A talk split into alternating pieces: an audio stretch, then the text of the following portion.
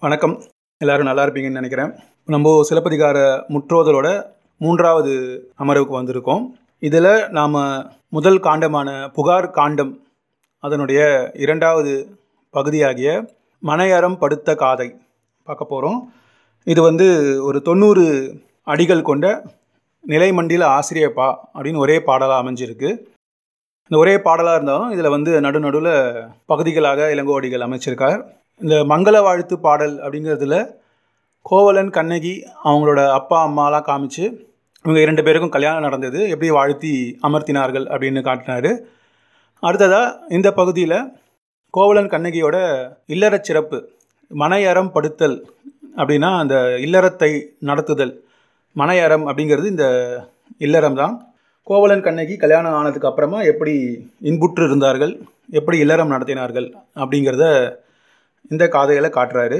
நம்ம உள்ளே போகலாம் உரைசால் சிறப்பின் அரசு விழை திருவின் பரதர் மலிந்த பயங்கெழு மாநகர். இந்த மாநகரம் புகார் நகரம் இப்படி இருந்தது அப்படின்னா அது வந்து மிக்க பயன்கள் தருவதாக இருந்தது. பயங்கெழு மாநகர். எப்படிப்பட்ட பயன்கள்? அது வந்து பரதர் மலிந்ததாக இருக்கிறது. இந்த கடலோடிகள் பரதர் பரதவர் அப்படிங்கிறவர்கள் இந்த கடலாடிகள் அவர்கள் நிறைந்து அதனால் பல பயன்கள் தரும் நகரமாக இந்த புகார் விளங்குகிறது. உரைசால் சிறப்பின் அரசு விழை திருவின் பரதர் மலிந்த பயங்கெழு மாநகர். உரைசால் சிறப்பு. பலரும் ஏற்றி போற்றுவதற்குரிய சிறப்புடையதாக அரசு விழை திருவின் ஒரு அரசனே பார்த்து விளையக்கூடிய செல்வத்தை உடையதாக இந்த பரதவர்கள் இருக்கிறார்கள். அந்த பரதவர்கள் நிறைந்து இந்த மாநகரம் சிறப்பு பெற்று விளங்குகிறது. ஏன்னா இது வந்து ஒரு கடல் சார்ந்த நகரம்னு முன்னாடியே பார்த்தோம். புகார் அப்படின்னாலே வந்து ஆற்று முகம் அப்படின்னு தான் அர்த்தம். எனவே காவிரி ஆறு கடலோடு கலக்கும் அந்த இடத்துல அமைந்திருக்கிற நகரம். எனவே இது வந்து சிறப்பாக இங்கே பரதவர்களை குறிப்பிடுகிறார். அந்த பரதர்களின் செல்வம் வந்து அரசர்களே விளைகிற அளவிற்கு இருக்கிறது அப்படின்னு சொல்கிறாங்க அடுத்த அடிகளில் முழங்கு கடல் ஞாலம் முழுவதும் வரினும் வழங்கத் தவா வளர்த்ததாகி. அரும்பொருள் தரும் விருந்தின் தேயம். முழங்கு கடல் ஞாலம். கடல் சூழ்ந்த உலகம். இதை முன்னாடியே நம்ம பார்த்தோம். இந்த விரிகடல் ஞாலம் அப்படிங்கிறதெல்லாம் வந்து வீங்கு நீர் வேலி அப்படின்ற முன்னாடி நம்ம மங்கள வாழ்த்துலேயே பார்த்தோம். கடல் வந்து உலகம் வந்து கடல் சூழ்ந்து இருக்கிறது. முழங்கு அப்படின்னா ஓசை மிக்க கடல். கடல் எப்பவுமே ஒரு ஓசையோடு தான் குறிக்கப்படுகிறது. ஏன்னா அந்த அலை ஓசை கடலுக்கான அந்த ஓசை முழங்கு கடல் ஞாலம் ஞாலம்ங்கிறது உலகம். முழுவதும் வரினும் வழங்கத்தவா வளர்த்தது ஆகி இந்த நாடு அப்படிங்கிறதுக்கான இலக்கணம் வந்து திருக்குறளில் சொல்லப்பட்டிருக்கு. இந்த நாடென்ப நாடா வளர்த்தன அப்படின்ற மாதிரி திருவள்ளுவர் நாட்டுக்கு இலக்கணம் வகுத்திருக்கிறார். அதில் பார்த்தீங்கன்னா எல்லா செல்வமும் இருக்கக்கூடியது. உலகு முழுது வரினும் வழங்கத்தவா வளர்த்ததாகி குறைபடாத செல்வங்களை உடையதாக உலகம் அனைத்தும் அதாவது புகாரை நாடி உலகின் பிற அனைத்து ஊர்கள் வந்தாலும் அவர்கள் அனைவர்களுக்கும் அவங்களுக்கு தேவையான பொருள்களை தந்து உதவக்கூடிய அளவுக்கு இந்த புகார் நகரம் இருந்தது அப்படின்னு இங்கே குறிப்பிடுகிறார். வழங்கத்தவா வளர்த்ததாகி அரும்பொருள் தருவும். இந்த அரும்பொருள் அப்படிங்கிறதுக்கு அடி அடியார்க்கு நல்லார் உரையில் பார்த்தீங்கன்னா அவர் வந்து பட்டினப்பாலை வரிகளை குறிப்பிடுகிறார். இந்த பட்டினப்பாளையம் புகார் நகரத்தை பற்றி பேசுகிற ஊர் தான் இந்த புகார் நகரில் எப்படிலாம் செல்வங்கள் வந்தது அப்படின்ற பட்டினப்பாளைய வரிகளை பார்த்தோம் அப்படின்னா நீரின் வந்த நிமிர் பரி புறவியும் குதிரை கடல் வழியாக வந்த குதிரை நீரின் வந்த நிமிர் பரி புறவியும் காலின் வந்த கருங்கரி மூடையும் காலுங்கிறது சக்கரம். கால்னால் தரை வழியாக தரை வணிகத்தில் வந்தது நீர் வழியாக வந்தது கடல் வணிகம். காலின் வந்த கருங்கரி மூடையும் கருங்கரி மூட்டை வடமலை பிறந்த மணியும் பொன்னும் வடப்பக்கத்தில் இருக்கிற இமயமலையிலிருந்து வந்த மணிகளும் பொன்னும் குடமலை பிறந்த ஆரமும் அகிலும் சந்தனம் அகில் போன்றவை குடக்குனா மேற்கு நம்ம முன்னாடியே பார்த்தோம். இந்த நீல்கிரிஸ் இப்போ இருக்குது. குடமலை பிறந்த ஆரமும் அகிலும் தென்கடல் முத்தும் குணக்கடல் துகிரும். தென்கடல் இந்தியன் ஓஷன். அங்கேருந்து கிடைக்கிற முத்து இந்த கன்னியாகுமரி பக்கத்தில் கிடைக்கிற முத்துக்கள். குணக்கடல் அப்படிங்கிறது இந்த பக்கம் கிழக்கு பக்கத்தில் இருக்கிறது. குணக்கடல் துகிர் அங்கே இருக்கிற ஆடைகள். கங்கை வாரியும் காவிரி பயனும் ஈழத்துணவும் காழகத் தாக்கமும் அரியவும் பெரியவும். இப்படி பல பொருள்கள் வந்து அந்த புகார் நகரத்தில் இருக்குது வாணிகம் செய்யப்பட்டது அப்படின்றது பட்டினப்பாளையில் வருது. இந்த வரிகளை வந்து நம்ம அடியார்க்க நல்லார் இந்த இடத்துல நம்ம அரும்பொருள் அப்படின்னு சொல்லும்பொழுது எடுத்துக்காட்டுறார். ஆக முழங்கு கடல் ஞாலம் முழுவதும் வரினும் வழங்கத்தவா வளர்த்ததாகி அரும்பொருள் தருவும் விருந்தின் தேயம். விருந்துங்கிறது புதுமை அப்படின்ற அர்த்தத்தில் வர ஒரு சொல். தேயம் அப்படிங்கிறது தேசம். ஒருங்கு தொக்கன உடைபெறும் பண்டம். அப்படி பல நாடுகள் ஒன்றா வச்சது போல இல்லை பல ஊர்கள் ஒன்றா கொண்டது போல ஒருங்கு தொக்கன உடைபெறும் பண்டம். அப்படிப்பட்ட பெரும் பண்டம். அளவில்லாத பொருள்கள் களத்தினும் காலினும் தருவனர் ஈட்ட. முன்னாடி நம்ம சொன்னோம் களம் அப்படிங்கிறது மரக்கலம் கப்பலை குறிக்கிறது கால் அப்படிங்கிறது சகடம் சக்கரத்தை குறிக்கிறது. எனவே கடல் வழியாகவும் தரை வழியாகவும் வாணிப வாணிபம் நிகழ்ந்து அதன் மூலமாக பல அரிய பொருள்கள் வந்து குவிந்த இடமாக அந்த புகார் நகரம் இருக்கிறது. அப்படிப்பட்ட நகரத்தில் அந்த கோவலன் கண்ணகியோட தந்தையர்கள் வாணிகம் செய்திருக்கிறார்கள். அவங்க வந்து குலத்திற்குன்றா கொடுங்குடி செல்வர். தங்களோட குல மரபிற்கு இழுக்குப்படாமல் இருந்த மிக சிறப்புடைய செல்வர்கள். அந்த செல்வர் அப்படிங்கிறது அவங்க இரண்டு பெற்றோரையும் குறிக்கிறது. நம்ம முன்னாடி பார்த்த அந்த மாநாய்க்கன் மாசாத்துவான் அப்படிங்கிற அந்த இரண்டு வணிகர்கள்.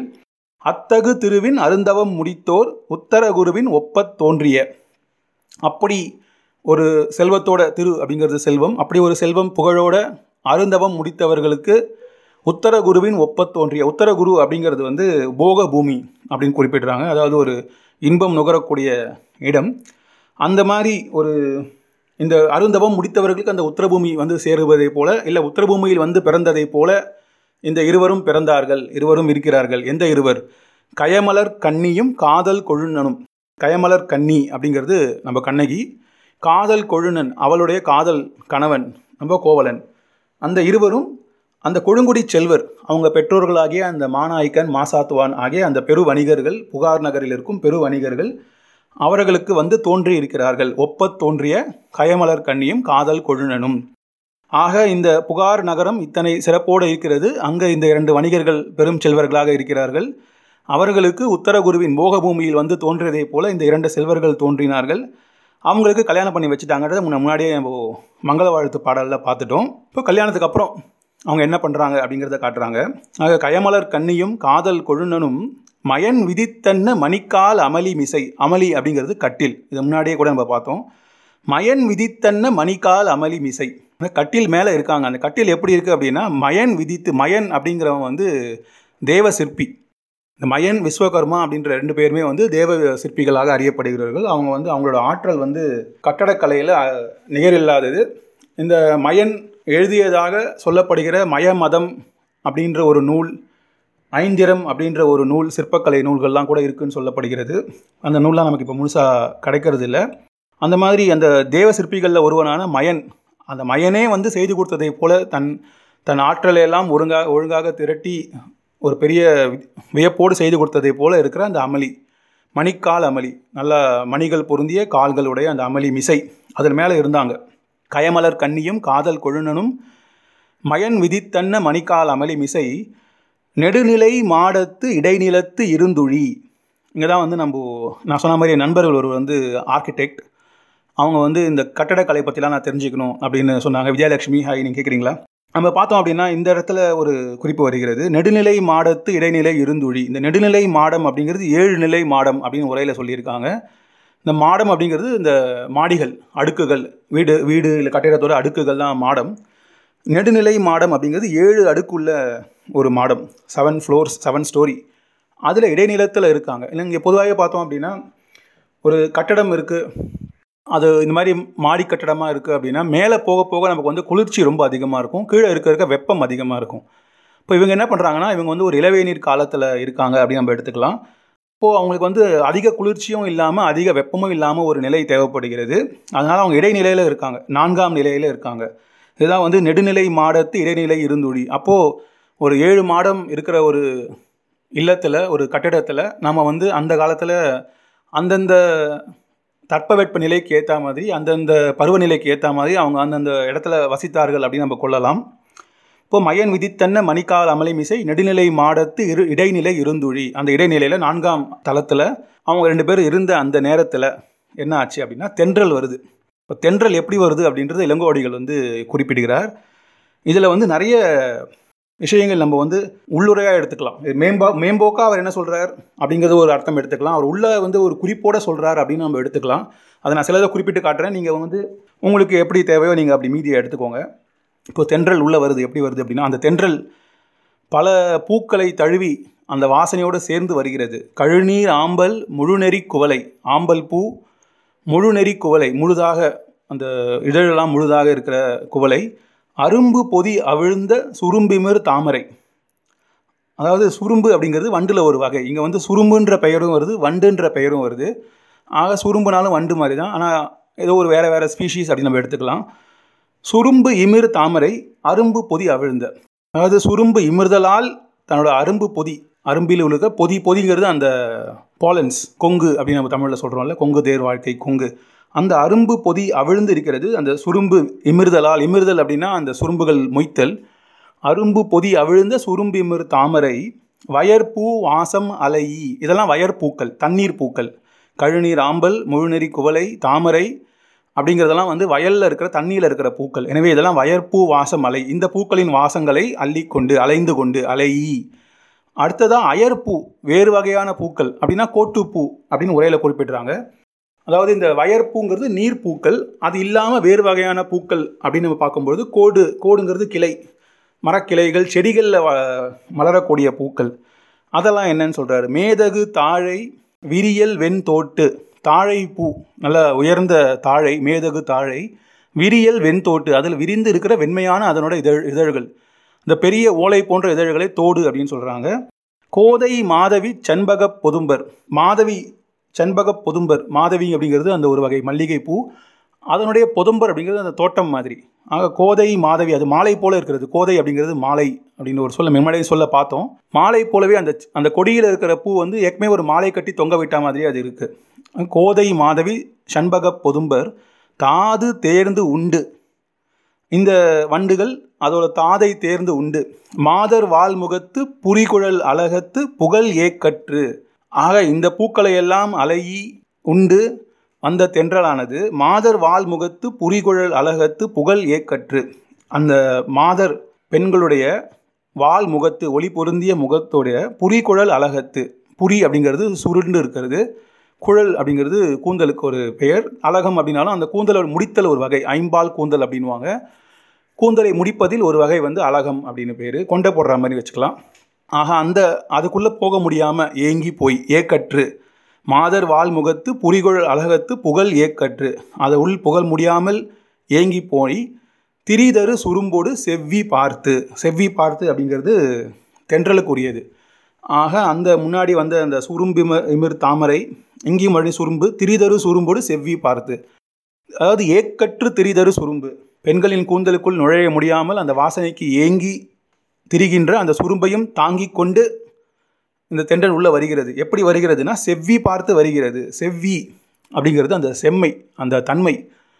இருவரும் காதல் கொள்கிறார்களோ அந்த திருக்குறளில் கூட பார்த்தீங்கன்னா மலரினும் மெல்லிது காமம் சிலரதன் செவ்வி தலைப்படுவார் அப்படின்னு வருது. அந்த செவ்வி அப்படிங்கிற அந்த சொல்லை அங்கே பயன்படுத்துகிறாங்க அதே மாதிரி இங்கே அந்த இங்கீதம் பார்த்து அந்த தென்றல் நுழைகிறது அப்படின்னு சொல்கிறாங்க இவங்களுக்கு அந்த காதலுக்குள்ளே இருக்கும் பொழுது திரிதரு சுரும்போடு செவ்வி பார்த்து மாலை தாமத்து மணி நிறைத்து வகுத்த கோலச்சாளர குறுங்கன் நுழைந்து. இப்போ அந்த தென்றல் வந்து எப்படி வருதுன்னா ஜன்னல் வழியாக வருது. சாளரம் கோலச்சாளரம் அழகான வேலைப்பாடுகள் மிக்க சாளரம் குறுங்கன் நுழைந்து அந்த அதுக்குள்ளே இருக்கிற அந்த சின்ன சின்ன ஓட்டைகள் அது வழியாக அந்த தென்றல் நுழைந்து வருகிறது. அது எப்படி வருகிறதுனா அது அந்த சுரும்போடு சேர்ந்து வருகிறது. வண்டோடு புக்க மணவாய் தென்றல் வண்டையும் சேர்த்து கூட்டிகிட்டு வருது. ஆக இந்த பூக்கள் காட்டுகிறார். அந்த பூக்களில் வண்டும் சுரும்பும் அந்த பூக்களில் எமிருகின்றன மொய்க்கின்றன.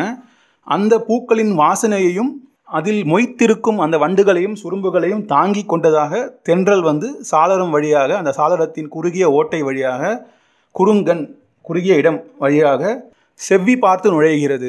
அந்த தருணம் பார்த்து இங்கிதம் பார்த்து அது நுழைகிறது அப்படின்னு அந்த வரிகள் வருகிறது. அந்த வரியை மறுபடியும் ஒரு தடவை படிப்போம்.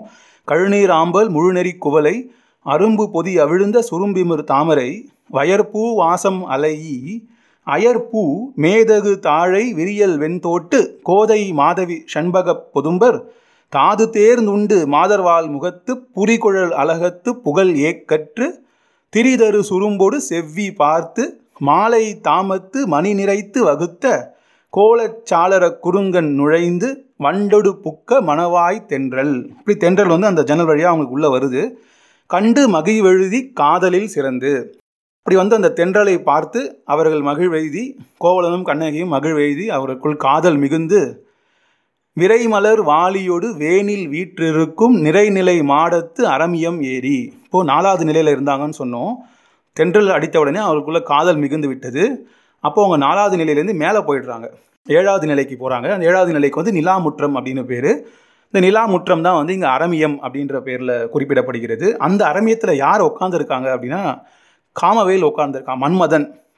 இந்த இடத்துல வேனில் அப்படின்னு அவனை குறிப்பிடுறாங்க. வேனில் வேல் அப்படின்னா மன்மதனுக்கு பேர்.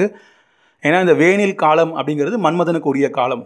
எனவே விரைமலர் வாலியோடு வேனில் வீற்றிருக்கும் நிறைநிலை மாடத்து அரமியம் ஏரி அந்த அரமியம் நிலா முற்றத்திற்கு அவர்கள் செல்கிறார்கள். அது வந்து நிறைநிலை மாடம். அதாவது அந்த அடுக்கி இருக்கிற அந்த மாடத்தில் நிறையாக அடுக்கி இருக்கும் மாடத்தில் உச்சியில் இருப்பதாக கடைசியாக ஏழாவது நிலையில் இருப்பதாக அது நிலா முற்றம் இருக்கிறது. அங்கே இவர்களுக்காக அங்கே யார் ஏற்கனவே இருக்காங்க அப்படின்னா மன்மதன் இருக்கான் அப்படின்னு இங்கே கவி சொல்கிறார். இளங்கோடிகள் சொல்கிறார். அந்த மன்மதன் எப்படிப்பட்டவன் அப்படின்னா விரைமலர் வாலி வாலி அப்படிங்கிறது அம்பு. இது வந்து சிறப்பு நகரம் வாலி. வாலி அப்படிங்கிறது அம்பு. விரைமலர் வாலி வாசனை மிக்க மலர்களை உடைய அம்பு. மன்மதனின் அம்புகள் மலர் கணைகள் அப்படின்னு ஒரு ஐதீகம் அப்படின்னு வச்சுக்க ஐந்து மலர்கள் உடையது. ஐந்து ஐந்து மலர்களால் ஆனது மன்மதனுடைய கணைகள். எனவே அந்த விரை மலர் வாசமிக்க மலர்களை அம்பாக உடைய மன்மதன் வேனில் அப்படின்னு ஆகு பெயரை இங்கே குறிப்பிட்டிருக்கார்கள். அவன் வீற்று இருக்கும் நிறைநிலை மாடத்து அரமியம் ஏரி நிலாமுற்றத்திற்கு ஏறி சென்றார்கள். ஏரி அங்கே போனால் அங்கே அவங்களுக்கு ஒரு கட்டில் தயாராக இருக்குது இந்த கட்டிலை வந்து இங்கே சேக்கை அப்படின்றாங்க. சுரும்பு உனக்கிடந்த நரும்பூன் சேக்கை. அதாவது அந்த கட்டிலில் வந்து பூக்கள் நிறைத்து வைத்திருக்கிறார்கள். அந்த பூக்கள்லாம் எப்படி இருக்குது அப்படின்னா அந்த சுரும்பு உனக்கிடந்த சுரும்புங்கிறது வண்டுன்னு பார்த்தோம். இந்த வண்டு உண்பதற்காக விரித்து வைத்த விருந்து வைத்ததை போல் அந்த பூக்கள் விரிந்திருக்கின்றன அப்படின்னு எடுத்துக்கலாம். இல்லைனா அந்த பூக்கள் விரிந்திருக்கின்றன அதை வண்டுகள் மொய்த்து கொண்டிருக்கின்றன. சுரும்பு உண அப்படிங்கிறத நம்ம எப்படி வேணால் எடுத்துக்கலாம். சுரும்பு உணக்கிடந்த நரும்பூஞ்சேக்கை ஆக அந்த வண்டுகளுக்காக இல்லை வண்டுகள் உண்ணும்படியாக பல பூக்கள் போட்டு வைத்த வெறித்து வைத்த அந்த கட்டில் இருக்கிறது. நான் சொன்ன மாதிரி இது வந்து இளங்கோடிகள் கோவலன் கண்ணகியோட அந்த காதல் வாழ்க்கையை காட்டுகிறார். இதில் பல விஷயங்கள் அவர் குறிப்பாக சொல்கிறார் அப்படின்னு நம்ம எடுத்துக்கலாம். எடுத்துக்கலாம் தான். அவர் சொல்கிறாரா இல்லையா நமக்கு தெரியாது. நம்மளா கூட எடுத்துக்கலாம். நம்ம நமக்கு தோன்றதாக இருக்கலாம். இல்லை உங்களுக்கு தோன்றதாக இருக்கலாம். எனக்கு தோன்றதாக இருக்கலாம். இப்போ எனக்கு என்ன தோணுது அப்படின்னா இப்போ அந்த கட்டிலில் வந்து பல பூக்கள் போட்டிருக்காங்க. இதில் இடத்துல பார்த்தீங்கன்னா நம்ம அடியாருக்கு நல்லார் கூட ஒரு உரை குறிப்பு தருகிறார். அதாவது அந்த பல பூக்கள் போட்டிருக்காங்க. சுரும்பு உணக்கிடந்தன்னு போட்டிருக்குல்ல. சுரும்பு உணக்கிடந்த நரும்பூன் சேக்கை. அதில் பார்த்தீங்கன்னா ஒரு வண்டு வந்து ஒரு பூவை அது போய் எடுக்கணும்னா அது போய் திரிந்து அலைந்து திரிந்து அந்த பூவை வந்து அந்த தேன் எடுக்கணும். இங்கே வந்து பல வகையான பூக்கள் இருக்குது நீர்ப்பூ வ கோட்டுப்பூ கிளையில் வ இருக்கிற பூ பல காலங்களில் மலரக்கூடிய பூ எல்லாமே இங்கே கிடக்கு. அப்போ வந்து ஒரு வண்டு பல காலம் பல இடங்களில் தெரிந்து தேன் எடுக்கக்கூடிய அந்த பல பூக்களுடைய தேனை வந்து இந்த ஒரே இடத்துல அந்த கட்டில் அதுக்கு கிடைக்குது அப்படின்ற மாதிரி இங்கே வந்து இந்த கோவலன் கண்ணகிக்கு எல்லா வகையான இன்பமும் ஒரே இடத்துல கிடைக்கிது அப்படின்னு நம்ம எடுத்துக்கலாம். இதை ஒரு குறிப்பாக நம்ம எடுத்துக்கலாம். கோவலன் கண்ணகிக்கு அவங்க எழுதக்கூடிய எல்லா இன்பமும் ஒரே இடத்தில் அவர்களுக்கு அழகாக கிடைக்கிறது அப்படின்ற குறிப்பாக நம்ம இதை வந்து எடுத்துக்கலாம். சுரும்பு உனக்கிடந்த நரும்பும் சேக்கை கரும்பும் வள்ளியும் பெருந்தோல் எழுதி. இது வந்து ஒரு காதல் விளையாட்டு. இது ஒரு காமநூல் குறிப்பு அப்படின்னு எடுத்துக்கலாம். இது வந்து இந்த நம்ம ஆங்கிலத்தில் ஃபோர் ப்ளே அப்படின்னு சொல்லுவாங்க. அந்த மாதிரி இங்கே வந்து அவர்கள் ஒருவர் மீது ஒருவர் சந்தன கொழும்பினால் ஓவியம் வரைகிறார்கள். கரும்பும் வள்ளியும் வரைகிறார்கள். கரும்பு வள்ளி போன்றவற்றை பெருந்தோல் எழுதி அப்படின்னு இங்கே குறிப்பிடார் உரையில் வந்து தோலில் வந்து கரும்பு வள்ளி எழுதினாங்க அப்படிங்கிற குறிப்பினால் முளையிலையும் வரைந்தார்கள். தொய்யல் அப்படின்னு பேர். முளையில் கோலம் வரைகிறதுக்கு தொய்யல் அப்படின்னு பேர். அப்படி வரைந்தார்கள் அப்படின்னு அது அடியார்க்கு நல்லார் உரையில் குறிப்பிடுகிறார். இது வந்து ஒரு வகையான ஃபோர் பிளே அவங்க வந்து அந்த சந்தன குழம்பை எடுத்து அவங்க வந்து ஒருவர் மீது ஒருவர் வரைந்து விளையாடி அவர்கள் அந்த காதலில் ஈடுபடுகிறார்கள். சுரும்பு உனக்கிடந்த நரும்பூன் சேக்கை கரும்பும் வள்ளியும் பெருந்தோல் எழுதி தோள்களில் எழுதி முதிர்கடல் ஞாலம் முழுவதும் விளக்கும் கதிர் ஒருங்கு இருந்த காட்சி போல. முதிர்கடல் ஞாலம் முழுவதும் விளக்கும் கதிர். ஒருங்கிருந்த காட்சி போல. இப்போ உலகத்தை முழுவதும் விளக்கும் கதிர்கள் பார்த்திங்கன்னா இரண்டு கதிர்கள். ஒரு பக்கம் சூரியன் ஒரு பக்கம் சந்திரன் திங்கள். இந்த இரண்டும் ஒன்றா இருந்தால் எப்படி இருக்கும்? ஒரே இடத்துல இருந்தால் எப்படி இருக்கும்? அந்த மாதிரி வந்து இந்த ஒளிமிக்க கோவலனும் கண்ணகியும் ஒரே கட்டிலில் இருக்காங்க. அப்படின்னு இது வந்து ஒரு இல்லு பொருள் ஓமை. முதிர்கடல் ஞாலம் முழுவதும் விளக்கும் கதிர் ஒருங்கிருந்த காட்சி போல. ஏன்னா சூரியனும் நிலவும் வேறு வேறு பக்கத்தில் தான் இருக்கும். ஆனால் ஒன்றா இருந்தால் எப்படி இருக்குமோ அந்த மாதிரி ரெண்டு பேரும் ஒன்றா இருந்தாங்க. காட்சி போல் இருந்தார்கள் அப்படின்னு இங்கே வந்து குறிப்பிடுகிறார். அடுத்ததாக அவங்களுக்குள்ள கலவி நடக்கிறது. அந்த கலவியை வந்து இங்கே குறிப்பாக இளங்கோடிகள் சொல்லி போகிறார் வண்டுவாய் திறப்ப நெடுநிலா விரிந்த வெண்தோட்டு மல்லிகை விரியல் மாலையோடு கழுநீர் பிணையல் முழுநெறி பிறழ தாரும் மாலையும் மயங்கி. அவர்கள் அணிந்திருந்த தாரும் மாலையும் தம்முள் மயங்கின கலந்தன அப்படிங்கிறாரு. தார் அப்படிங்கிறது ஆண்கள் அணியக்கூடிய மாலை அடையாள பூ மாலை. முன்னாடி நம்ம நிறைய தடவை பார்த்துட்டோம். மாலை அப்படிங்கிறது பெண்கள் அணியக்கூடிய மாலை. அந்த பூ தொடையலுக்கு பெண்கள் அணிவது மாலைன்னு பேர் ஆண்கள் அணிவது தார் அப்படின்னு பேர். வண்டு வாய் திறப்ப. அந்த மாலையில் இருக்கிற பூக்களை வண்டு வந்து வாய் திறக்கிறது. அந்த பூக்கள் முட்டாக இருக்கிறது நம்ம பார்த்தல போது அப்படின்னு பார்த்தோம். மலர்ந்தும் மலராத நிலையில் இருக்கிற பூ அதுக்கு போது அப்படின்னு பேர். அந்த போதை வந்து வண்டு தான் திறக்குது. வண்டு ஊதி ஊதி மொய்த்து மொய்த்து அதை திறக்கிறது. மெதுவாக திறக்கிறது. நெடுநிலா விரிந்த அந்த நிலவின் ஒளி போல அது அந்த பூக்கள் விரிந்து பிரகாசமாக தெரிகிறது. வெண்தோட்டு மல்லிகை. அது மல்லிகை பூ வெண்மையான தோடு தொடையல் அப்படின்னா வந்து மாலை. தொடு தொடையல். அதேனா தோட்டு அப்படின்னு வருது. அது மாலையோட பெயர். நம்ம வந்து திருக்குறள் பார்த்திங்கன்னா தோட்டார் கதுப்பினார் தோல் அப்படின்னு ஒரு திருக்குறள் வரும். தோடு அப்படின்னா மாலை. தோடு ஆறும் அப்படின்னு தோல். தோட்டார் கதுப்பினால் தோல். ஆக வெண்தோட்டு மல்லிகை விரியல் மாலையோடு. அந்த மல்லிகை அந்த வண்டுகளால் வாய் திறக்க விரியப்பட்டு இருக்கும் அந்த மாலையோடு கழுநீர் பிணையல் முழுநெறி பிறழ. கழுநீர் ஆம்பல் ஆம்பல் பூ வந்து அதோட பிணையல் அதோட தொடை அந்த தொடுக்கப்பட்ட மாலை. இது இரண்டும் கலக்கிறது. தாரும் மாலையும் மயங்கி. அப்போ கோவலனுடைய தாரும் கண்ணகியோட மாலையும் மயங்கின அப்படிங்கிறது அவர்கள் கூடினார்கள் அப்படிங்கிறதுக்கான ஒரு குறிப்பு. இது வந்து இடக்கர் அடக்கல். அவங்க கலவியை வந்து அவர் இப்படி மாலைகள் சேர்ந்தனன்னு காமிச்சிட்டு போயிட்டாரு இளங்கோடிகள் கையற்று. அந்த புணர்ச்சியில் அவர்கள் வந்து அதன் உச்சத்தில் கையற்று இருக்கிறார்கள். என்ன செய்வது அப்படின்னு தெரியாமல் இன்பம் துய்த்து தீரா காதலின் திருமுகம் நோக்கி கோவலன் கூறுமோர் குறியா கட்டுரை. இப்போ இப்படி ஒரு காதலை அனுபவித்த பிறகு கோவலன் வந்து அந்த கண்ணகியை பார்த்து கூறும் ஒரு கட்டுரை. கட்டுரை அப்படின்னா கட்டமைக்கப்பட்ட உரை. அதான் வந்து கட்டுரை. இங்கே வந்து குறியா கட்டுரை அப்படின்னு சொல்கிறாரு அதாவது அவனுக்கு தானாக வருது. எக்ஸ்டெம்போர் அப்படின்னு ஆங்கிலத்தில் சொல்வார்கள். அதுபோல் அவன் முன்னாடி பிளான் பண்ணலை முன்னாடி திட்டமிடலை. அதே போல் வந்து தன்னோட அறிவை அவன் காட்டலை. எனக்கு இதெல்லாம் தெரியும்னு காட்டி அவன் சொல்லலை. தானாக ஒரு இயல்பில் அவனுக்கு வந்து இந்த இன்பத்தை துய்த்த பிறகு கண்ணகியை பார்த்து அவன் நலம் புனைந்து உரைக்கிறான். இதுக்கு வந்து நலம் புனைந்து உரைத்தல் அப்படின்னு பேர். திருக்குறளில் ஒரு அதிகாரமே இருக்குது தீரா காதலின் திருமுகம் நோக்கி கோவ கண்ணகியின் திருமுகத்தை நோக்கி கோவலன் கூறும் ஓர் குறியா கட்டுரை. தன் மனத்தில் முன்னாடி அவன் திட்டமிடவில்லை தானாக வரும் அந்த கட்டுரை அந்த பாராட்டு உரை. என்னன்னு பார்க்கலாம். இப்போ அடுத்தது வருது அந்த கட்டுரை தான். இதுதான் வந்து இந்த பகுதியோட பெரும் பகுதியாக அமைந்திருக்கிறது. கோவலன் வந்து கண்ணகியை எப்படியெல்லாம் பாராட்டுறான்? எப்படியெல்லாம் அவளோட அழகின் சிறப்பை எடுத்து உரைக்கிறான்? குழவி திங்கள் இமையவர் ஏத்த அழகொடு முடித்த அருமை தாயினும். இது வந்து சிவபெருமான் வந்து குழவி திங்கள் பிறை நிலா. குழவிங்கிறது இளமை குறிக்கிறது. பிறை நிலவை வந்து தன் தலையில் அணிந்திருக்கிறார்.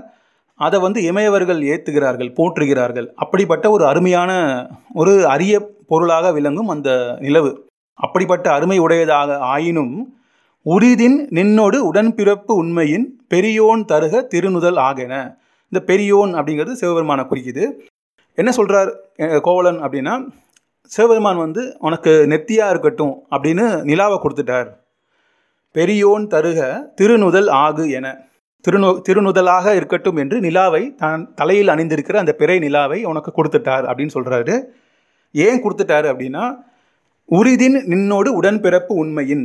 நிலா வந்து உன் கூட பிறந்தது. அந்த உரிமையில் உனக்கே கொடுத்துட்டாரு அப்படின்றாரு. நிலா எப்படி கண்ணகி கூட பிறந்தது? கண்ணகி வந்து இலக்குமிக்கு சமமாக எடுத்துக்கொள்ளப்படுகிறார் இங்கே திரு முன்னாடி திரு திருமுகம்லாம் வந்தது பார்த்தீங்களா பதினாலு இடத்துல திருன்னு சொல்கிறாங்க கண்ணகி வந்து இலக்குமிக்கு இணையாக வந்து இருக்கிறாள். ஆக இலக்குமி இலக்குமியாக திருவாக இருக்கும் அந்த கண்ணகி வந்து பார்க்கடலில் நிலவோடு தோன்றியவள். பார்க்கடலை கடையும் போது பதினான்கு திவ்ய பொருட்கள் தோன்றின. அதில் ஒன்று நிலா இன்னொன்று அமிர்தம் இலக்குமி போன்றவை. ஆக அந்த உரிமையினால் நீ வந்து நிலாவோட பிறந்த பால் கடலில் பிறந்த அப்படிங்கிற உரிமையினால் சிவபெருமான் வந்து தான் தலையில் அணிந்திருக்கிற அந்த பிறை நிலவை உன் நெத்தியாக கொடுத்துட்டார் அப்படின்னு இங்கே சொல்கிறார் இதில் இன்னொன்று பார்த்தீங்கன்னா உரையில் அடியாருக்கு நல்லார் வந்து ஒரு நுட்பம் எடுத்து காட்டுறார். அதாவது சிவன் தலையில் இருக்கிறது வந்து ஒரு இரண்டாம் பிறை தான் ஆனால் பொதுவாக நம்ம ஒரு நெத்திக்கு ஓமையாக சொல்லணும் அப்படின்னா வந்து எட்டாம் நிலை சொல்லணும். எட்டாம் பிறை. அதாவது அரைவட்டமாக அரைவட்ட சந்திரன். எட்டாம் பிறையாக இருக்கணும். அப்போது வந்து தருக அப்படின்னு சொல்லும் பொழுது என்ன பண்ணுறாங்கன்னா அவர் வந்து உனக்கு ஏற்ற மாதிரி மாற்றி கொடுக்குறார். அந்த இரண்டாம் பிறையை வந்து எடுத்து அதை எட்டாம் பிறையாக வளர்த்து உனக்கு நெத்திக்கு ஏற்ற மாதிரி மாற்றி கொடுக்குறார் அப்படிங்கிற அந்த குறிப்பையும் நமக்கு தரார். பின்னாடி வரதையும் நம்ம இதே மாதிரி எடுத்துக்கணும். நான் அதை அங்கங்கே விளக்குறேன்.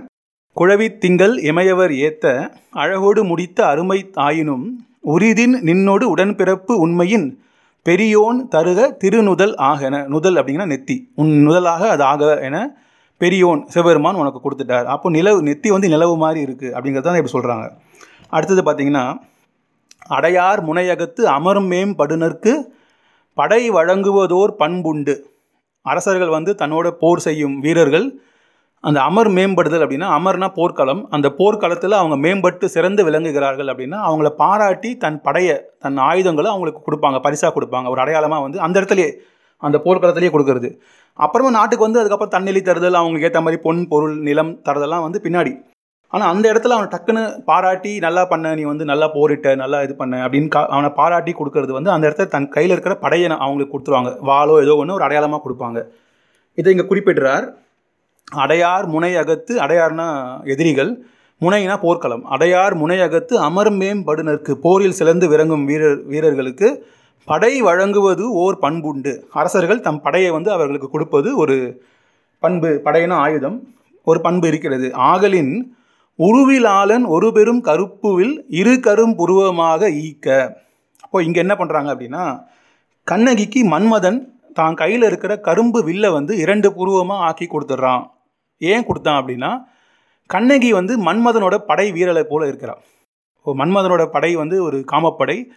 கண்ணகி வந்து அந்த வேலையை அவளை செய்கிறா. அதாவது பார்த்தவர்களே அந்த மன்மதனுடைய அந்த மய மயக்கத்திற்கு உண்டாக்கும் வேலையை கண்ணகி செய்கிறாள். எனவே கண்ணகி வந்து அந்த தன் அழகால் அதை செய்வதால் அவள் வந்து அந்த மன்மதனுடைய அமர்மேம்படும் வீரனை போல இருக்கிறாள். இப்போ மன்மதனுடைய அந்த ஒரு போருக்கு கண்ணகி வந்து சிறந்து விளங்குகிறாள். அதனால் பாராட்டி அந்த மன்மதன் என்ன பண்ணிட்டான்? தான் கையில் இருந்த கரும்பு வில்லை வந்து அவளுக்கு கொடுத்துட்டான். எப்படி கொடுத்துட்டான் அப்படின்னா புருவமாக கொடுத்துட்டான். ரெண்டு புருவமாக இருக்கட்டும் அப்படின்னு கொடுத்துட்டான். ஈக்க கொடுத்து விட்டான். இங்கே வந்து உருவிலாளன் அப்படின்னா க மன்மதனுக்கு பெயர். ஏன்னா சிவபெருமான் எரித்த பிறகு மன்மதன் வந்து உருவம் இல்லாமல் ஆகிவிடுகிறான். அதனால் அவனுக்கு அனங்கன் அப்படின்னு பேர். அனங்கன் அப்படின்னா மன்மதன். அதுதான் வந்து இங்கே உருவிலாளன் உருவம் உருவமற்றவன் அப்படின்ற சொல்லால் இளங்கோடிகள் குறிப்பிடுகிறார். எனவே உருவிலாளன் ஒரு பெரும் கருப்பு வில் தான் கையில் இருந்த ஒரு பெரிய கருப்பு வில் மன்மதனுடைய ஆயுதம் வந்து கரும்பு வில். அதை வந்து இரு கரும் புருவமாக ஈக்க. இங்கே கூட பார்த்தீங்கன்னா அடியார் அடியாருக்கு நல்லார் ஒரு கேள்வி அவருக்கு வருது. இப்போது அவன் கையில் இருக்கிறது ஒரு கரும்பு வில். ஆனால் ரெண்டு புருவம் இருக்குது எப்படி கொடுத்தான்? அதுக்கு அடியார் நல்லார் வந்து ஒரு விளக்கம் சொல்கிறார். அவர் என்ன சொல்கிறாருன்னா மன்மதன் வந்து மன்மதனுடைய ஆயுதம் ரெண்டு. ஒன்று வந்து காமநூல் இன்னொன்று வந்து கரும்பு. அந்த ரெண்டுத்தையும் வில்லா அவன் வச்சுருக்கான் அந்த ரெண்டுத்தையும் கொடுத்துட்டான் அப்படின்னு சொல்கிறாரு இல்லையா? அவன் வந்து ஒரு வில் வச்சுருக்கான். ஒரு பெரும் கருப்பு வில் போருக்கு ஒரு வில் வச்சுருக்கான். கூடவே வந்து ஒரு சேம வில் வச்சுருக்கான். சேம வில் அப்படிங்கிறது ஒரு ஸ்டெப்னி.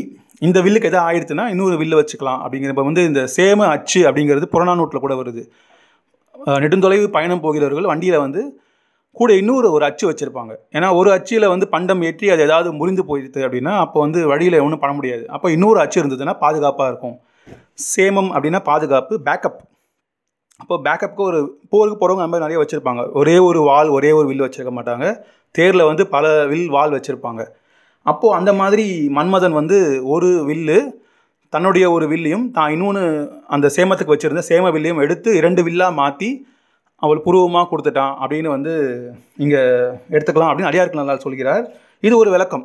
இல்லையா? நம்ம இன்னொரு விளக்கம் எடுத்துக்கலாம். எப்படி ஒரு வில்லு வந்து ரெண்டு புருவமாச்சு அப்படின்னா ஆதிசங்கரர் தன்னுடைய சௌந்தரிய லகரி பாடலில் இதே மாதிரி ஒரு ஓமை கொடுக்கிறார். மன்மதனுடைய வில்லு வந்து அம்மனுக்கு அம்பாளுக்கு வந்து புருவமாக அமைகிறது அப்படின்னு சொல்லும் பொழுது அந்த இரண்டு புருவம் இருக்குது நடுவில் ஒரு கேப் இருக்குது அந்த கேப் என்ன அப்படின்னா அந்த கை பிடிக்கிற இடம். இப்போ அந்த கையில் பிடிச்சிருக்கான். அப்போ அந்த கையில் பிடிச்சதுக்கப்புறமா ரெண்டு வளைஞ்சு வருது பார்த்திங்கன்னா அந்த ரெண்டு வில்லு. நடுவில் வந்து கை பிடிக்கிற இடம். அந்த கை பிடிக்கிற இடம் அந்த அந்த நெத்தி அந்த மூக்கு மாதிரி வர இடம் அப்படின்ற மாதிரி அங்கே ஆதிசங்கரர் வந்து ஒரே வில்லு எப்படி ரெண்டு புருவமாச்சு அப்படிங்கிறதுக்கு ஒரு விளக்கம் கொடுக்குறாரு. உங்களுக்கு எது பிடிச்சப்போ நீங்கள் எடுத்துக்கலாம். ஸோ ஒரு வில்லு எப்படி ரெண்டு புருவமாச்சு அப்படிங்கிறத நீங்கள் அடியாருக்கு நல்லா நல்லார் முறையிலையும் எடுத்துக்கலாம். இல்லைன்னா ஆதிசங்கரர் முறையிலையும் எடுத்துக்கலாம். ஏதோ ஒன்று இங்கே காமனுடைய வில்லு வந்து கண்ணகியோட புருவமாக மாறி இருக்கிறது அவள் போரில் சிறந்து விளங்குவதால் அந்த மன்மத போரில் சிறந்து விளங்குவதால் அவளை பாராட்டி அந்த மன்மதனுக்கு மன்மத அரசனாகிய காமவேல் தன்னுடைய வில்லை படையை அவளுக்கு கொடுக்கிறான். அடையார் முனையகத்து அமர்ம்பேம் படுனருக்கு படை வழங்குவதோர் பண்புண்டு ஆகலின் உருவிலாளன் ஒரு பெரும் கருப்புவில் இரு கரும் புருவமாக ஈக்க ஈந்து விட்டான். அதே மாதிரி அடுத்து இந்திரன் கொடுக்குறான். என்ன கொடுக்குறான்? மூவா மருந்தின் முன்னர் தோன்றலின் மூவா மருந்து அப்படிங்கிறது அமிர்தம் முன்னர் தோன்றலின் அதற்கு முன்னாடி தோன்றினது திரு லட்சுமி திரு திரு திருமகள். அது வந்து இங்கே கண்ணகியை குறிக்குது. ஆக முன்னர் தோன்றலின் அந்த உரிமையினால் தேவர் கோமான் தெய்வக் காவல் படை நினக்கு அளிக்க அதன் இடை நினக்கு இடையென. தெய்வ கோமான் அந்த இந்திரன் தன்னுடைய படை தான் தெய்வங்களை காவல் காக்கும் வைத்திருக்கிற அந்த படை. அந்த படைக்கு வஜ்ரம்னு பேர் வஜ்ராயுதம் அப்படின்னு பேர். வஜ்ரம்னா உறுதி அப்படின்னு அர்த்தம். இந்த இந்திரனுடைய படை வஜ்ரப்படை அதை வந்து தன் அந்த கண்ணகிக்கு இடையாக அவன் அழித்து விட்டான். இங்கேயும் பார்த்தீங்கன்னா அந்த வஜ்ரப்படையோட இடை அப்படிங்கிறது அந்த வஜ்ரம்ங்கிறது இருமுனை வேல் அப்படின்னு அடியார்க்கு நல்லா குறிப்பிடுகிறார். அந்த இருமுனை வேல் அப்படின்னு வரும்பொழுது இரண்டு பக்கமும் இருதலை சூலம். இரண்டு பக்கமும் சூலம் இருக்கிறது கூர்மையான பகுதி இருக்கிறது. இடையில் நடுவில் வந்து கைப்பிடி இருக்கிறது. அந்த கைப்பிடி போல அவளோட இடை அமைந்திருக்கிறது. யாரோட இடை? கண்ணகியோட இடை அமைந்திருக்கிறது. எனவே இந்திரன் தன்னுடைய வஜ்ரப்படையை இவளுக்கு இடையாக கொடுத்து விட்டான் அப்படின்னு சொல்கிறான் மூவா மருந்தின் முன்னர் தோன்றலின் தேவர் கோமான் தெய்வக்காவல் படை நின கழிக்க அதன் இடை நினக்கிடையென அந்த படையுடைய இடை வந்து உன்னோட இடையாக மாறிவிட்டது அப்படின்னு வந்து இங்கே கண்ணகியோட இடையை சொல்கிறான். ஆக கண்ணகியுடைய நெற்றி நிலா போல இருக்கிறது அது சிவன் கொடுத்ததாக சொல்கிறான். கண்ணகியுடைய புருவங்கள் வில் போல இருக்கிறது அதை மன்மதன் கொடுத்ததாக சொல்கிறான். கண்ணகியுடைய இடை அந்த வஜ்ரப்படையின் இடை போல இருக்கிறது அந்த கைப்பிடி போல இருக்கிறது அதை வந்து தேவர் கோமான் இந்திரன் கொடுத்ததாக சொல்கிறான். இதெல்லாம் பார்த்தீங்கன்னா ஒரு உரிமையோடு கொடுத்துருக்காங்க. ஏன்னா கண்ணகி வந்து பார்க்கடலில் நிலா திருமகள் போல தோன்றினால் எனவே நிலவுக்கும் அமிர்தத்துக்கும் உரிமை உடையவள். மன்மதனோடு போரில் அவள் ஈடுபடுகிறாள். எனவே அவள் மன்மதனுக்கு படை அணியில் இருப்பவள். இதெல்லாம் ஒரு உரிமையில் கொடுத்தாங்க. ஆனால் ஆறுமுகன் முருகன் தன் வேலை வந்து ரெண்டு கண்ணாக மாற்றி கொடுத்துருக்கான். எந்த காரணமும் இல்லை. கோவலனுக்கு அது காரணம் தெரியல. இதுக்கெல்லாம் ஒரு காரணம் சொல்லிட்டான். சரி இதுக்கெலாம் ஒரு உரிமை இருக்குது ஏதோ ஒரு காரணத்தில் கொடுத்துருக்காங்கன்னு சொல்லியாச்சு. ஆனால் ஆறுமுகன் வந்து தன்னுடைய வேலை வந்து ரெண்டு கண்ணா மாற்றி உனக்கு கொடுத்துருக்கானே அதுக்கு என்ன காரணம் அப்படின்னு கோவலனுக்கு தெரியல. எந்த உரிமையும் இல்லை. வேலுக்கும் கண்ணகிக்கும் எந்த உரிமையும் இல்லை. எந்த சம்மந்தமும் இல்லை. இருந்தாலும் முருகன் கொடுத்துருக்கான் அப்படின்னா அவனுக்கு ஒரே நோக்கம் வந்து என்ன வருத்துறது.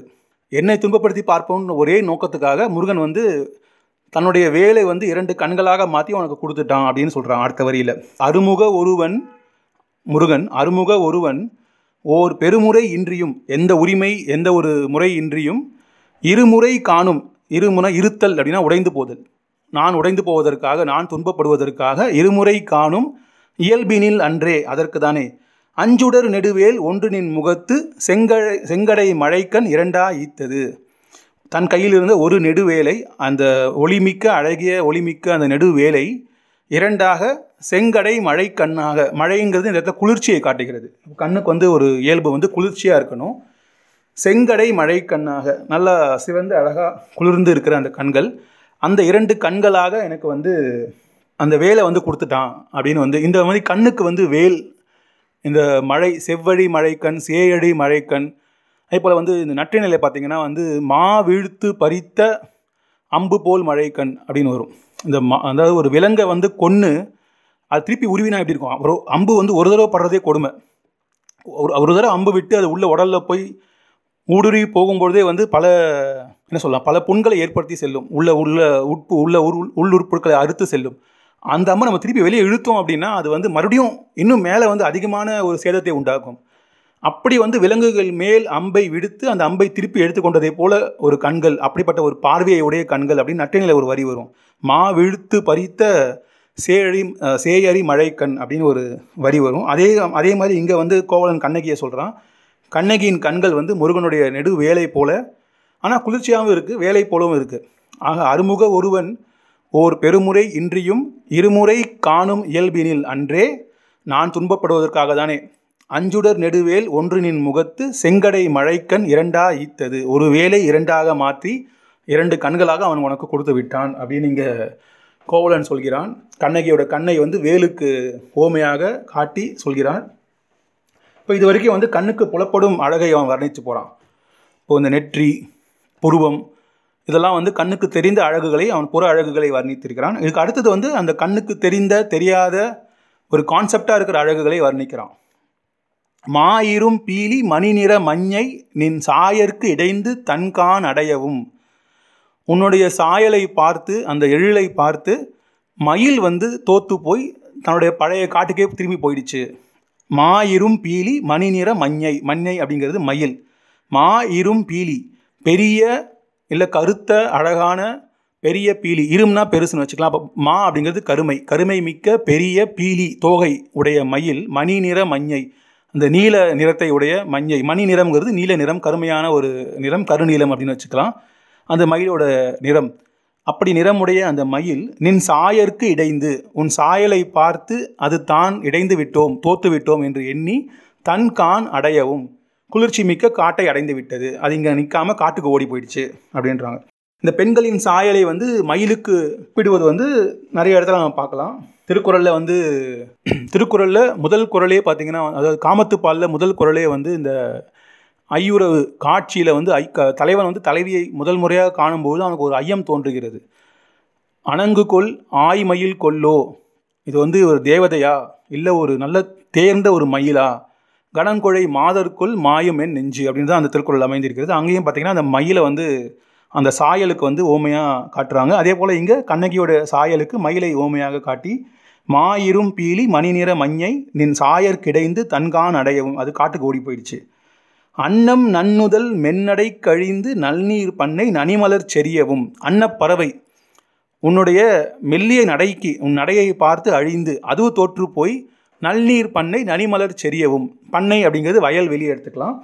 அப்போ அந்த வயல் வெளியில் இருக்கிற நனி மலர் செறிந்து இருக்கிற அந்த மலர்களுக்கு இடையே சென்று அன்னம் ஒளிந்து கொண்டது. அன்னப்பறவையானது உன்னுடைய நடையை பார்த்து மெல்லிய நடையை பார்த்து தான் தோற்றுவிட்டதாக எண்ணி அது வயலுக்குள் சென்று அந்த பூக்களுக்கு இடையே ஒளிந்து கொள்கிறது.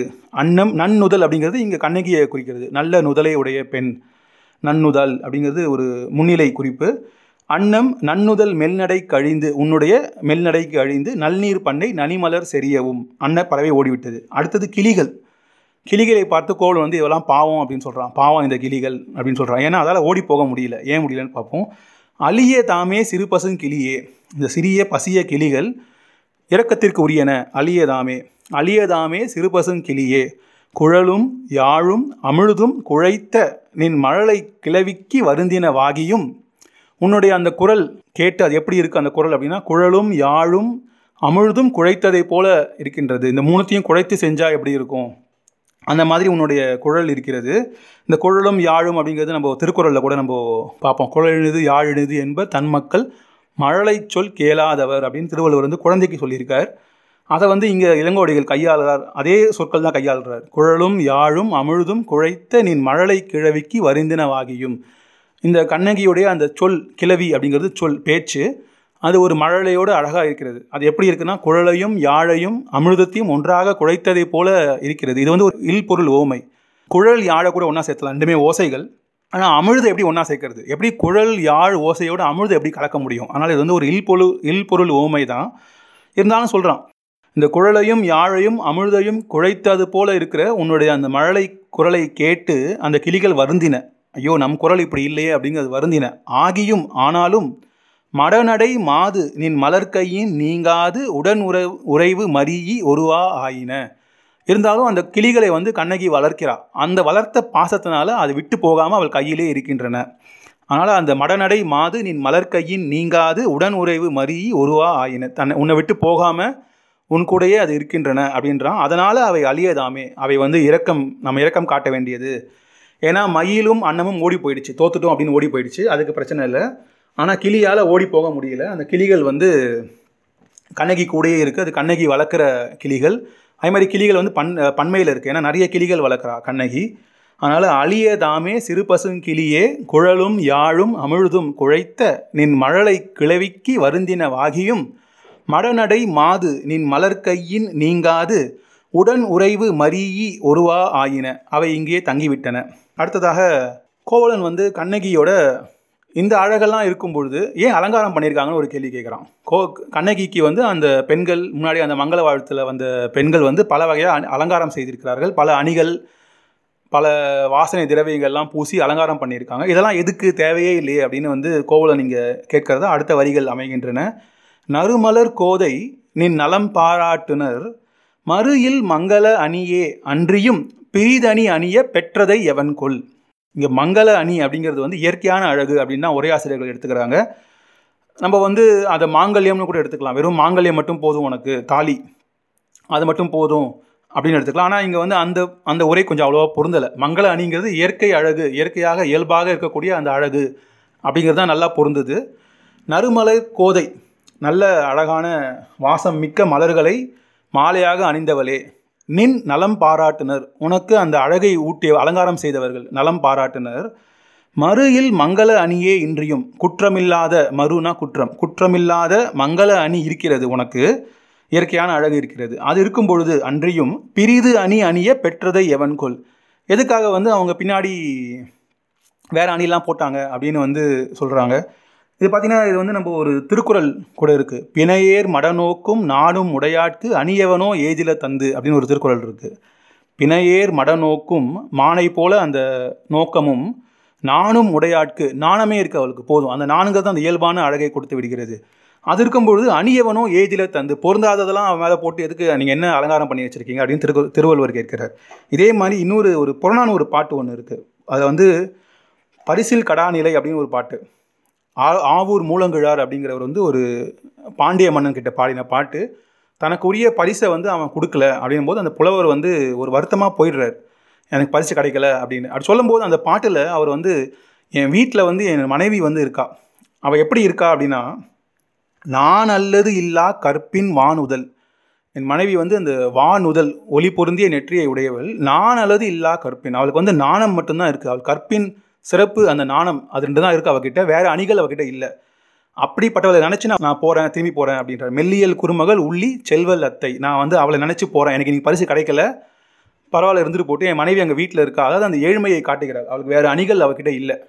அவகிட்ட இருக்கிற ஒரே அணி வந்து நாணம் மட்டுமே. நான் அல்லது இல்லா கற்பின் வானுதல். அப்படிப்பட்ட அந்த மனைவியை நினைத்து நான் போகிறேன் அப்படின்னு அவர் சொல்லும்பொழுது அந்த மனைவிக்கும் பார்த்தீங்கன்னா வேறு அணிகலன் இல்லை. அவளுடைய நான் கற்பு மட்டுமே அவளுக்கு அணிகலனாக இருக்கிறது அப்படின்ற அந்த பாடலையும் நம்ம பார்க்கலாம். அதே கருத்தில் திருப்பி இங்கே கோவலன் வந்து கண்ணகி கிட்ட கேட்குறான் உனக்கு நலம் பாராட்டுனர் அழகு அலங்காரம் செய்தவர்கள் எதுக்கு இதெல்லாம் போட்டிருக்காங்க? அப்படின்னு கேட்குறான் அதுக்கு அவன் இன்னும் விளக்கெல்லாம் கொடுக்குறான். நறுமலர் கோதை நின் நலம் பாராட்டுனர் மறுயில் மங்கள அணியே அன்றியும் பிரிதணி அணிய பெற்றதை எவன் கோல்? எதுக்கு இதெல்லாம் போட்டிருக்காங்க? பல்லிரும் கூந்தல் சின்மலர் அன்றியும் எல்லவிழ் மாலையோடு எண்ணூற்றனர் கொள் உன் கூந்தல் இருக்கிறதே பல்லிரும் கூந்தல். பல வகையில் பெரிதாக அடர்த்தியாக கருப்பாக இருக்கிற அந்த கூந்தலில் சின்மலர் அன்றியும் அந்த தேவையான சின்ன சின்ன மலர் போட்டிருக்காங்க. அந்த ஆசீர்வாதம் பண்ணும்போது தூவின அந்த மலர்கள். அது இருக்குது போதும். எல்லவிழ் மாலையோடு எண்ணூற்றனருக்குள் இதில் வந்து எல் அப்படிங்கிறது ஒளி. அந்த ஒளி பொருந்திய மாலைகளை உன் தலையில் அலங்கரித்து அவங்க என்ன கண்டாங்க? அதனால் என்ன ஆயிடுச்சு அப்படின்னு கேட்குறான் பல்லிரும் கூந்தல் சின்மலர் அன்றியும் எல்லவிழ் மாலையோடு எண்ணூற்றனருக்குள். இந்த மாலைகள் எல்லாம் போட்டு என்ன ஆயிடுச்சு? ஒன்றும் ஆகலை. அழகு இதனால் கூடலை. ஏன் போட்டாங்கன்னு அவனுக்கு புரியல. நாண நல்லகில் நரும்புகை அன்றியும் மான்மதச் சாந்தோடு வந்ததை எவன்குள். அந்த தலையை வாட்டும் பொழுதே வந்து அகில் போட்டிருக்காங்க. அதே வாசனையாக இருக்குது ஓரளவுக்கு இந்த இயற்கை செயற்கை கலந்த மனமாக அந்த கூந்தலில் இருக்கிறது. இப்போது இயற்கையாகவே அவள் உடம்பில் வந்து அந்த வாசனை இருக்கிறது. நாண நல்லகில் நரும்புகை அன்றியும். அந்த ஒரு வாசம் மிக்க நல்ல அகிலை வாட்டிய அந்த நரும்புகை போட்டுட்டாங்க. சரி. அதை தாண்டி மான் மதச் சாந்தோடு வந்ததை எவன் கொள் அப்போ உடம்பு பூரா வந்து இந்த மான் சாந்து மான் மதச் சாந்து அப்படிங்கிறது மானிலிருந்து வரக்கூடிய அந்த கஸ்தூரி அது மாதிரி புழுகு புழுகுன்றது ஒரு பூனையிலிருந்து வரக்கூடியது. அந்த வாசனை பொருட்களாக நம்ம பயன்படுத்திட்டு வரோம். அந்த கஸ்தூரி இந்த புழுகு இதெல்லாம் வந்து சந்தனம் இதெல்லாம் வந்து உங்கள் மேலே உங்கள் மேலே பூசியிருக்காங்க வாசனைக்காக. இதெல்லாம் வாசனை வருதா? தேவையில்லை. உனக்கு இயற்கையாக வர வாசனையே போதும். நானகில் நாண நல்லகில் நரும்புகழ் நரும்புகை அன்றியும் மான்மதச் சாந்தோடு வந்ததை எவன் கோல். இதனால் எக்ஸ்ட்ராவாக என்ன வந்தது? ஒன்றும் வரலை அப்படின்னு சொல்கிறான் திருமுலை தடத்திடை தொய்யில் அன்றியும் ஒரு கால் முத்தமோடு உற்றதை எவன் கோல். முன்னாடி நம்ம சொன்னோம் இந்த தொயில் அப்படிங்கிறது வந்து அந்த உடம்புல சந்தன குழம்புல வரைகிற கோலங்கள். அந்த டெக்கரேஷன்ஸ் அந்த கிட்ட இப்போ நம்ம மெகந்தி போடுறோம்ல அந்த மெகந்தி மாதிரி அந்த கோலங்கள் வரைஞ்சிருக்கிறார்கள். திருமுலை தடத்திடை தொய்யில் அன்றியும். இப்போது கண்ணகியோட அந்த திருமுலையில் செல்வம் பொருந்திய அந்த மார்பில் வந்து கோலங்கள் அழகான கோலங்கள் வரைந்திருக்கிறார்கள். அதுவே இயற்கையாக அழகாக இருக்குது அதை தாண்டி எதுக்கு முத்து மாலை போட்டிருக்கிறார்கள்? ஒரு காழ் முத்தமோடு உற்றதை எவன்கொள் ஒரு காழ் முத்தம் அப்படிங்கிறது முத்து மாலையை குறிக்கிறது முத்து வடம். இப்போ இந்த முத்து வடங்கள்லாம் போட்டு என்ன கண்டார்கள்? இதனால் அழகு கூடிவிடவில்லை அப்படின்னு அவன் சொல்கிறான் இதெல்லாம் எதுக்கு போட்டிருக்காங்க? இதனால் அழகு கூடலையே. இதுவே போதுமே இதுவே அழகாக இருக்குது ஆனால் இது ஒரு உண்மை. ஏன்னா இப்போது நாங்கள் இது எப்படி வேணால் எடுத்துக்கோங்க. நான் பார்க்கும்பொழுது இல்லை என் மனைவியும் சொல்லுவாங்க பல இடத்துல திருமணங்கள் நடக்கும்பொழுது என்ன ஆகுதுன்னா அந்த பெண்கள் இயற்கையாகவே அழகாக இருப்பாங்க. அந்த இயற்கை அழகை வந்து ஒரு புகைப்படத்திற்காக கொஞ்சம் ஏற்றி காட்ட வேண்டிய தேவை இருக்கலாம். ஒரு பவுடர் கிவுடர் போட்டு. ஆனால் வந்து அலங்காரம் பண்ணுறோம் அப்படின்ற பேரில் அவங்கள யாரோ மாதிரி மாற்றி வச்சிடுறாங்க. நம்ம வந்து ஒரு தெரிந்த நண்பரோ உறவினரோ அவங்க திருமணத்தை போய் பார்த்தோம் அப்படின்னா திருமணத்தில் அவங்க இருக்கிற போது பார்த்தா யாரா இது? அப்படின்ற மாதிரி இருக்கும். அப்படி வந்து ஒரு அலங்காரம்ன்ற பேரில் என்னென்னத்தையோ போட்டு பூசி மொழுகி வச்சு அந்த அவங்க மூஞ்சியே மாற்றி விட்டுடுறாங்க. இதுதான் உண்மையே நடக்குது. ஆனால் இது வந்து கோவலனுக்கு இப்படி தான் தோணிருக்கு போல். என்னடா கண்ணகி இயற்கையாகவே நல்லா அழகாக இருப்பாளே. தேவையில்லாமல் அலங்காரம்ன்ற பேரில் என்னென்னவோ போட்டு வச்சுருக்காங்க அவன் மேலே அப்படின்னு அவன் வந்து கேள்வி கேட்குறான். திருமுலை தடத்திடை தொய்யில் அன்றியும் ஒரு கால் முத்தமுடு உற்றதை எவன் கொள் அடுத்து திங்கள் முத்தரும்பவும் சிறுகிடை வருந்தவும் இங்கிவை அணிந்தனர் என் உற்றனர் கொள் திங்கள் முத்தரும்புகிறது. திங்கள் அவள் நெற்றி நெற்றியில் முத்து அரும்புதுன்னா வேர்வை வருகிறது. இப்போ இந்த அலங்காரங்கள்லாம் போட்டதுனால அவளுக்கு வந்து ஒரு பாரம் அதிகமாகி அவளுடைய நெற்றியில் வேர்வை வழிகிறது. திங்கள் போன்ற அவள் நெத்தியில் முற்றுப்போல் வேர்வை அரும்புகின்றது. இது உருவகம். திங்கள் முத்து அரும்பவும் சிறுகிடை வருந்தவும் சிறிய இடை வருந்துகிறது. இந்த பூக்கள் தலையில் பூக்கள் அதிகமாக வைத்ததுனால அவள் இடை வருந்துகிறது. இது கூட திருக்குறள் நிறைய இடத்துல இருக்குது அனிச்ச பூ கால் கலையால் பெய்தால் நுசுப்பிற்கு படா நல்ல பறை அப்படின்னு ஒரு இடத்துல திருக்குறள் திருவள்ளுவர் வந்து ரொம்ப எக்ஸாகரேட் பண்ணி சொல்கிறாரு அனிச்ச பூ தான் இருக்கிறதுலே மென்மையான பூ. மோப்பக்குழையும் அனிச்சம் அப்படின்னு திருவள்ளுவர் திருக்குறள் இன்னொரு இடத்துல வருது. அப்படி ஒரு மென்மையான அனிச்ச பூவை வந்து தலைவி வந்து கால் கலையால் பெய்தால் அதை காம்பை வந்து உடைக்காமல் தலையில் வச்சுட்டா. காம்போடு வச்சுட்டா தலையில். அந்த பாரம் தாங்காமல் அவள் இடை உடையாமல் இருக்க கடவுது அப்படின்னு வந்து அந்த குரல் அனிச்ச பூ கால் கலையால் பெய்தால் நுசுப்பு நுசுப்புனா இடை. நுசுப்பிற்கு படா நல்ல பறை. அந்த பறை படாமல் இருப்பதாக அதாவது அந்த அந்த நுசுப்பு உடையாமல் இருப்பதாக அப்படின்னு வந்து அவன் வேண்டிக்கிறான் தலைவன். அதாவது கருத்து என்ன அப்படின்னா அந்த ஒரு பூவோட காம்பை அதிகமாக வச்சா கூட அந்த இடு இடுப்பு தாங்காது அது உடஞ்சிருமோ அப்படின்ற மாதிரி ஒரு மென்மை. அதை வந்து அதே தான் இங்கேயும் காட்டுறாங்க. திங்கள் முத்து அரும்பவும் சிறுகிடை வருந்தவும். இந்த அலங்காரங்களினால் தன் நெற்றியில் வேர்வை வழிய வேர்வை அரும்ப தன் சிறிய இடை வருந்த இதெல்லாம் வந்து உனக்கு போட்டிருக்காங்களே. இதனால் அவங்க என்ன கண்டாங்க? அவங்க ஏதாவது பைத்தியமா அப்படின்னு கேட்குறான் என் உற்றுனருக்குள் அவங்க ஏதோ இன்னும் ஆயிடுச்சு போல. பேய் பிடிச்சிச்சோ பைத்தியம் பிடிச்சிச்சோ போல. ஏ இயற்கையான அழகை தெரியாமல் செயற்கையாக எதுக்கு இத்தனை சேர்த்துருக்காங்க? அப்படின்னு அவன் கேட்குறான் திங்கள் முத்தரும்பவும் சிறுகுடை வருந்தவும் இங்கிவை அணிந்தனர் என் உற்றுனருக்குள் உனக்கு இதெல்லாம் அணி அணிவித்தவர்கள் என்ன சாதிச்சிட்டாங்க? அப்படின்னு சொல்கிறான் இதெல்லாம் வந்து கண்ணகியோட அந்த அலங்காரங்கள்லாம் தேவையில்லை. அவளுக்கு இயற்கையாகவே அலங்காரம் அழகு இருக்குன்னு காட்டுறது. அடுத்தது அவளோட இயல்புகளை எல்லாம் சொல்கிறான். இது கூட ரொம்ப நுட்பமான ஒரு வரி. மேலோட்டமாக பார்க்கும்போது ஒரு சாதாரணமாக இருக்கிற மாதிரி ஒரு வரிகள் ஆனால் புகழ்பெற்ற வரிகள் ஆனால் ஆழமாக ஒரு கருத்துடைய வரிகள். மாசரு பொன்னே வலம்புரி முத்தே காசரு விரையே கரும்பே தேனே அரும்பெறல் பாவாய் ஆறுயிர் மருந்தே. மாசரு பொன்னே குற்றமில்லாத தங்கம் போன்றவளே வலம்புரி முத்தே அரிய வலம்புரி முத்து போன்றவளே. வலம்புரி முத்துனா அந்த முத்தில் அந்த ரேகைகள் சுயற்சி இருக்கும். அது வந்து வளமாக இருப்பது வலம்புரி முத்து. காசரு விரையே குற்றமில்லாத நறுமணம் உடையவளே நறுமணம் போன்றவளே. விரைனா வாசம் நறுமணம்.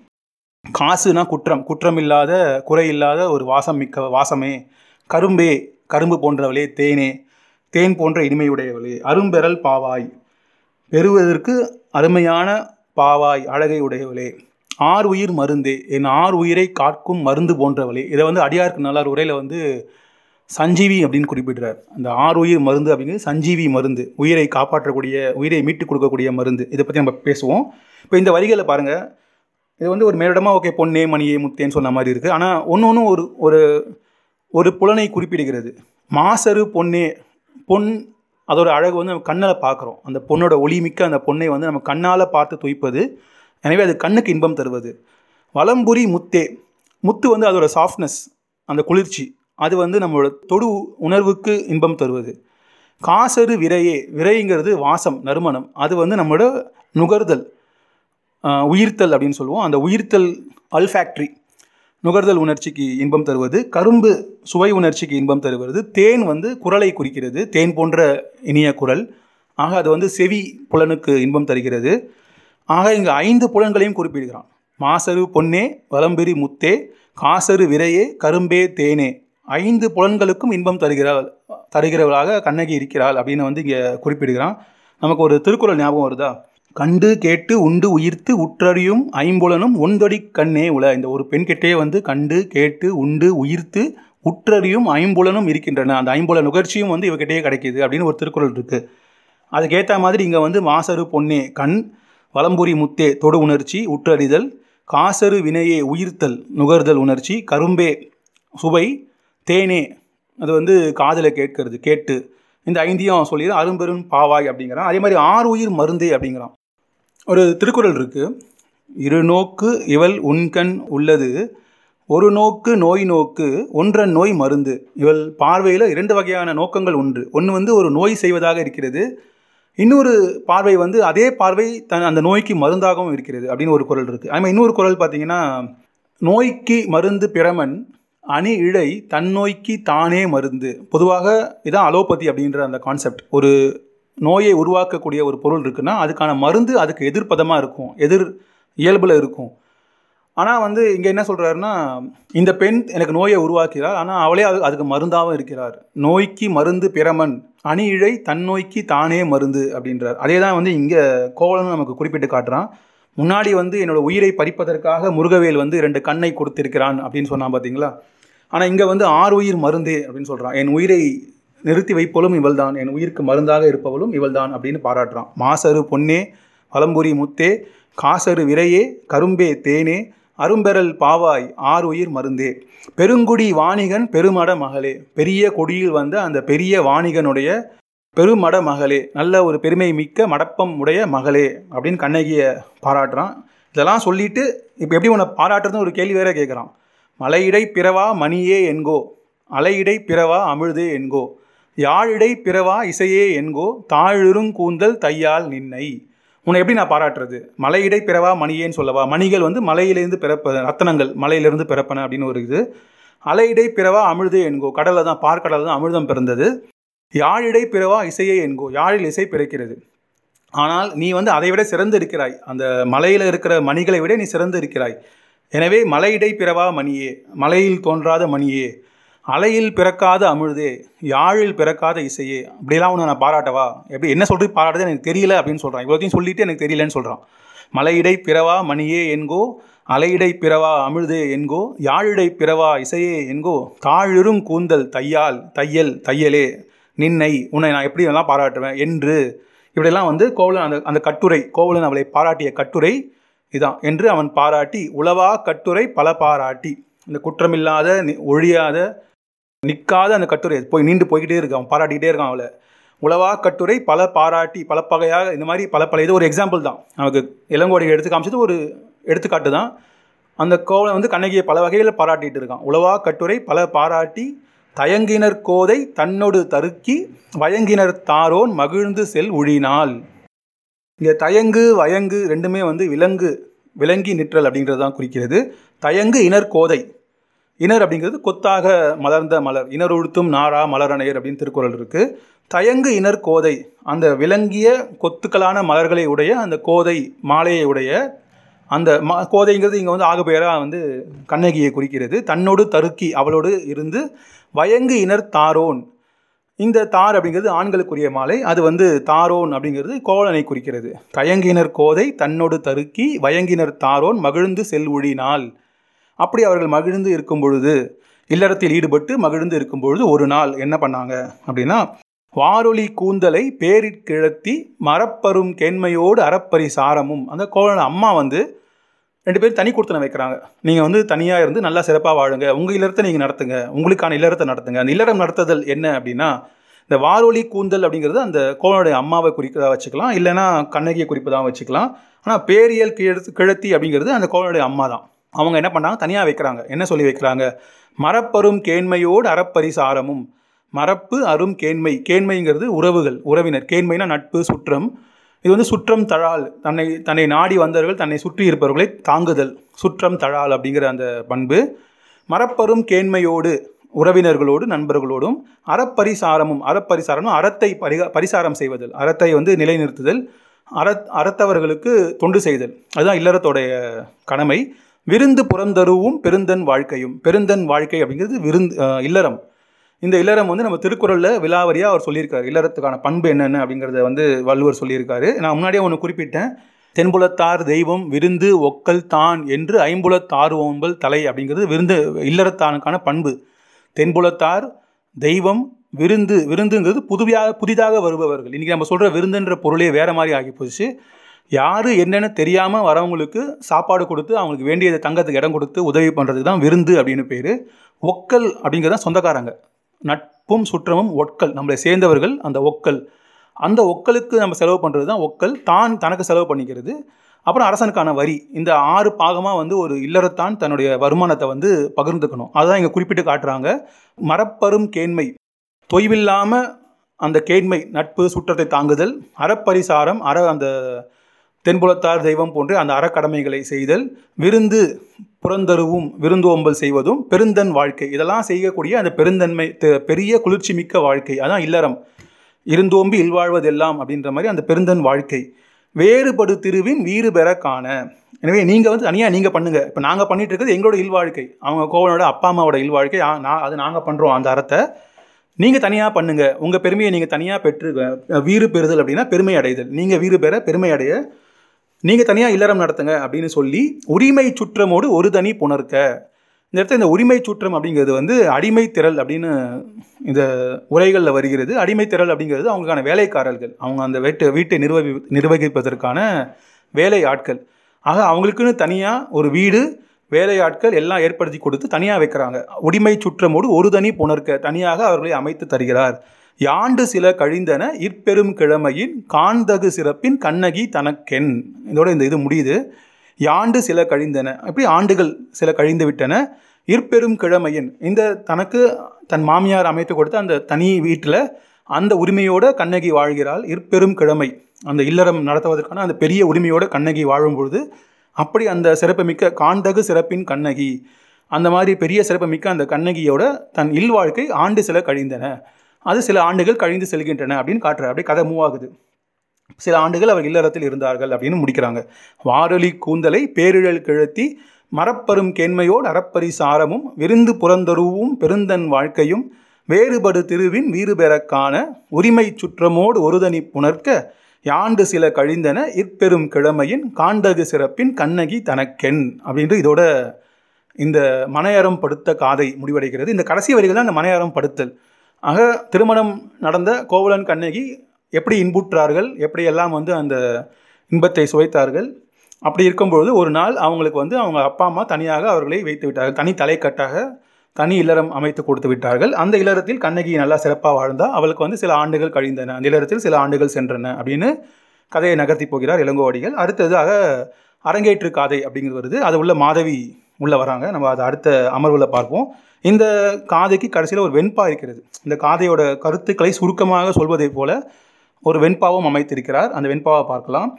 தூம பணிகள் ஒன்றி தோய்ந்தால் என ஒருவார் காமர் மனைவி என கைகலந்து நாமம் தொலையாத இன்பமெல்லாம் துண்ணினார் மண்மேல் நிலையாமை கண்டவர் போல் நின்று.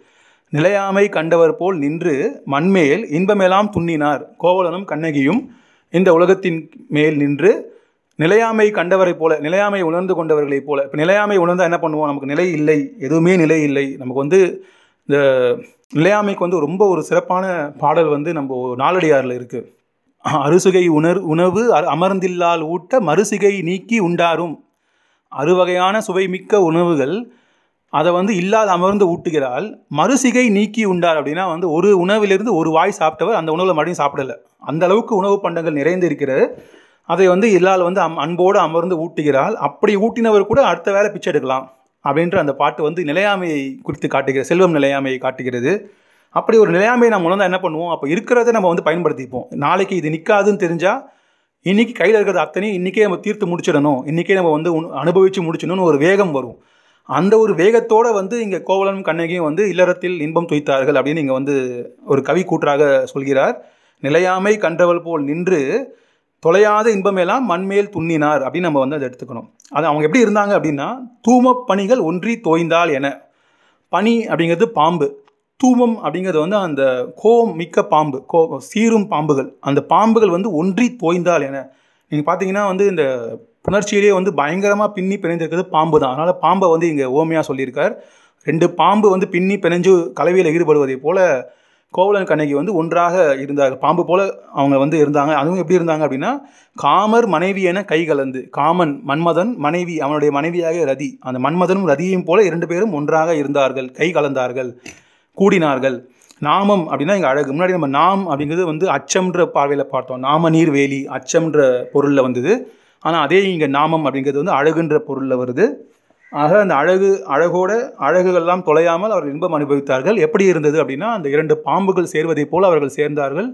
மன்மதனும் ரதியையும் போல அவர்கள் கூடினார்கள். கூடி இன்னைக்கையோட இன்னையோட உலகம் முடிஞ்சிடும் அப்படின்ற அந்த உணர்ந்ததைப் போல அவர்கள் வந்து இன்பத்தை துய்த்தார்கள் அப்படின்ற இந்த வெண்பா வந்து அந்த அந்த இன்பத்தை காட்டுகிறது. தூமப் பணிகள் ஒன்றி தோய்ந்தால் என ஒருவார். காமர் மனைவி என கைகலந்து நாமம் தொலையாத இன்பம் எல்லாம் துண்ணினார் மண்மேல் நிலையாமை கண்டவள் போல் நின்று அப்படின்னு கோவலன் கண்ணகியுடைய இல்லற சிறப்பை இளங்கோடிகள் எடுத்து கூறுகிறார்.